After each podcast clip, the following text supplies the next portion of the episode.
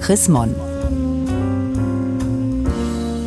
Standpunkt mit einem Text von Karin Lackus. Viele Vorträge über den assistierten Suizid beginnen mit einem Fallbeispiel. Meist werden extreme Geschichten erzählt. Je nachdem, wo der Autor, die Autorin in der Sterbehilfedebatte steht, geht es entweder um ein besonders friedliches Sterben oder ein besonders schreckliches Leiden. Damit wird immer auch angedeutet, dass der normale Mensch gar nicht wirklich beurteilen kann, wie es schwer Kranken geht. Ich verfolge die Debatte über Sterbehilfe seit Jahrzehnten. Ich bin Pfarrerin, arbeite als Seelsorgerin in einem Krankenhaus und habe schon oft mit Menschen Menschen über das Sterben gesprochen. Seit fast einem Jahr bin ich selbst lebensbedrohlich erkrankt, habe mir also eine Kompetenz angeeignet, auf die ich gern verzichtet hätte. Aus dieser Perspektive fällt mir besonders auf, wie sehr die öffentliche Diskussion über den assistierten Suizid die gesellschaftliche Wirklichkeit in Deutschland bereits verändert hat.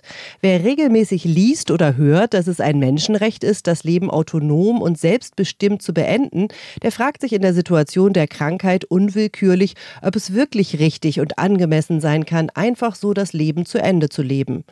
Mich erinnert dies an die Debatte um die Pränataldiagnostik in den 80er Jahren. Auch damals ging die Selbstverständlichkeit, einfach so gute Hoffnung zu sein, schon durch die Diskussion um die vorgeburtlichen Früherkennungsmethoden verloren. Fast ein wenig altmodisch wirkt da die Lebensgeschichte eines Mannes, den ich kannte. Er erkrankte als junger Vater neurologisch, war jahrzehntelang auf Pflege angewiesen und äußerte sich kurz vor seinem Tod dankbar, dass er nie die Chance gehabt habe, um Sterbehilfe zu bitten. So kenne er nun all seine Enkel und das freue ihn. Es habe Momente in seinem Leben gegeben, in denen er sich vermutlich für ein Ende entschieden hätte, aber jetzt sei es eben so und so sei es gut. Hätte sich dieser Mann in seiner ausweglosen Situation um assistierten Suizid bemüht, wäre das eine nachvollziehbare Entscheidung gewesen. Wer sind wir denn, dieses Leiden in Frage zu stellen? Nun hat er aber wegen fehlender Möglichkeiten sein Leben zu Ende gelebt. Und auch das wirkt im Nachhinein stimmig und harmonisch. Beides scheint richtig zu sein. Nur genau das geht nicht. Nehme ich mir das Leben, dann ist es zu Ende und ich weiß nicht, was gekommen wäre. Als ich einem anderen Mann von dieser Erfahrung erzählte, sagte er, das würde ihn verunsichern. Er sei sich immer sicher gewesen, bei schwerer Krankheit so aus dem Leben zu gehen, wie er gelebt habe, selbstbestimmt und autonom. Nun sei ihm der Gedanke gekommen, ob er da vielleicht nicht doch etwas verpasse. Das kann gut sein, habe ich ihm geantwortet. Bei komplexen Entscheidungen können wir uns eben immer auch irren. Deshalb sind wir uns auch selten hundertprozentig sicher. Meist spricht vieles für und manches gegen eine Option. In einer Krankheitssituation, die häufig wenig mit Selbstbestimmung zu tun hat, dafür viel mit Kontrollverlust und gefühlsmäßigen Achterbahnen, ist es erst recht schwer, eine richtige, felsenfeste, sichere Entscheidung zu treffen. Alle politischen und rechtlichen Vorschläge, wie man bei assistiertem Suizid verfahren machen sollte, fordern aber genau das. Eine nachprüfbare Entscheidung ohne Zweifel, die dann das Prädikat richtig erhält. Manchen gelingt das. Sie betonen vor Kameras, dass sie sich sicher sind, sterben zu wollen. Und ich frage mich, haben diese Menschen jetzt überhaupt noch die Möglichkeit, erhobenen Hauptes die Meinung zu ändern? Darf man Menschen, zu deren Menschsein der Zweifel gehört, in eine solche Situation bringen? Als Pfarrerin habe ich Patientinnen und Patienten während der Chemotherapie besucht, die vorher überzeugt waren, sich nie wieder darauf einzulassen. Ich habe erlebt, wie Menschen in einer Patientenverfügung rigoros künstliche Ernährung in jeder Situation abgelehnt haben und dann froh darüber waren. Gesunde sind sich oft sehr sicher, was sie am Ende des Lebens wollen oder nicht, welches Leben noch gut sein kann. In einer Diskussion äußerte ein älterer Mann, jegliche Form der Pflegebedürftigkeit würde ihm reichen, um nicht mehr leben zu wollen. Genau das gehört tatsächlich zum Leben vieler kranker Menschen dazu und ist mehr als gewöhnungsbedürftig. Konkret sieht vieles aber dann doch anders aus und Leben bleibt eine prima Alternative. Dennoch ist der Gedanke an Suizid in der Situation schwerer Krankheit keineswegs neu und außergewöhnlich. Ich denke an eine Patientin, die mir ihre gesammelten Medikamente zeigte. Sie kenne sich gut aus und warte nur noch auf den richtigen Zeitpunkt, erzählte sie selbstbewusst.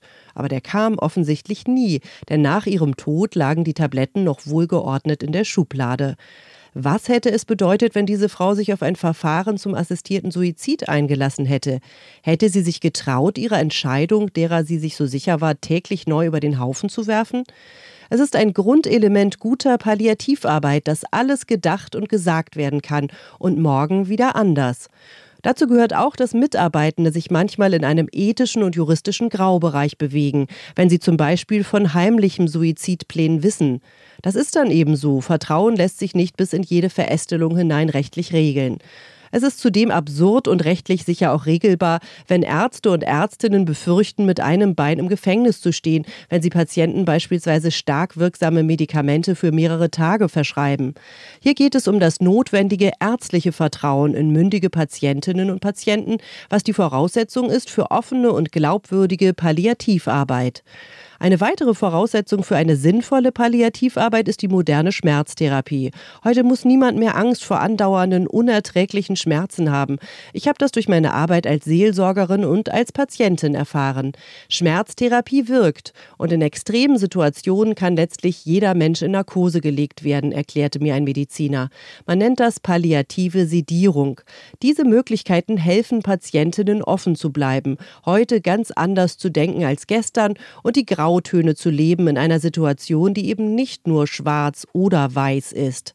Genau das steht im Widerspruch zu allen denkbaren Verfahrensvorschlägen zum assistierten Suizid, die eine nachprüfbare, andauernde Entscheidung brauchen, die offiziell bewertet und für richtig befunden werden muss. Die Konsequenzen einer solchen geregelten Prozedur zur Durchführung eines Suizids sind aus meiner Sicht nicht tragbar da Menschen in ein entschiedenes Ja oder Nein gezwungen werden, das nicht in diese Situation gehört.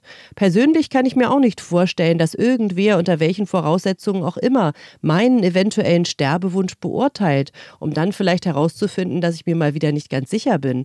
Vielmehr wünsche ich mir eine wirklich nach allen Seiten offene Palliativarbeit, in die viele unterschiedliche Menschen ihre Fähigkeiten einbringen und für das Leben werben. Genau hier ist auch die Seelsorge wichtig, die auf der Seite des Lebens steht aber ohne überreden oder gar verbieten zu wollen. Und von dieser Arbeit muss erzählt werden. Denn es sind die konkreten Erfahrungen, die Ängste nehmen können, nicht grundlegende ethische, theologische oder rechtliche Theorien, so gut begründet sie auch sein mögen. Solange es gute Palliativmedizin gibt, die einen Graubereich beinhaltet, ist zumindest meine Angst, mich am Ende zu verlieren, nicht mehr selbstbestimmt leben und autonom entscheiden zu können, geringer.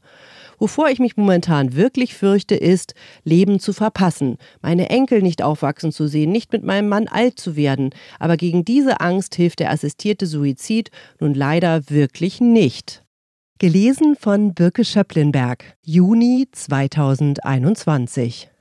Mehr Informationen unter www.chrismon.de